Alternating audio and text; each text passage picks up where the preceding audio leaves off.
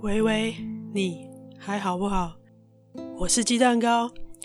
这是 Spotify 平台推出 Trailer 预告功能之后，我另外录的三分钟短版节目简介。中文的 Podcast 节目在二零一八、一九这两年，节目有渐渐多起来。心理学的部分，还有大学教授的线上 Podcast 课程。精神科医师跟心理师出来做倡议节目的也有很多。那患者出来聊治疗过程的专题节目，相对的就很难找到。多数你能够找到的卫教资料，也都停留在大原则式的几位有名的人士出来坦诚自己有忧郁症或是其他的相关精神疾病的时候，很多时候都会被当作是一个勇敢的象征。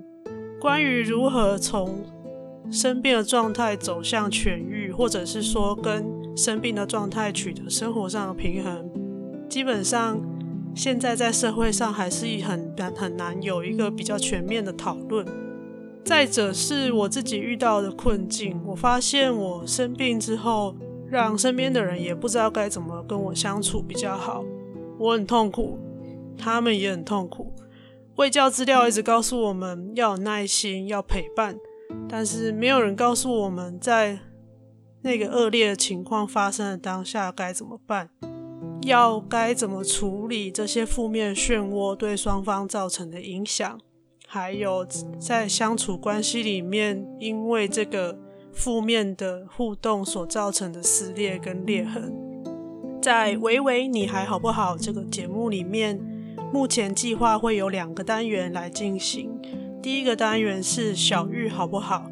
每一次我会来聊聊。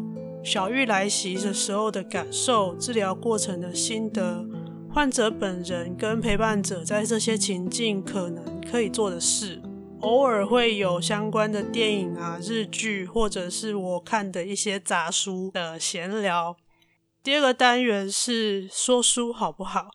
精神允许的时候，休养的期间，我看了很多关于忧郁症、心理学跟精神疾病相关的科普书。我会挑一些对我来说帮助比较大的，以多集连载的读书会的形式来聊书里面对我有启发或有帮助的内容。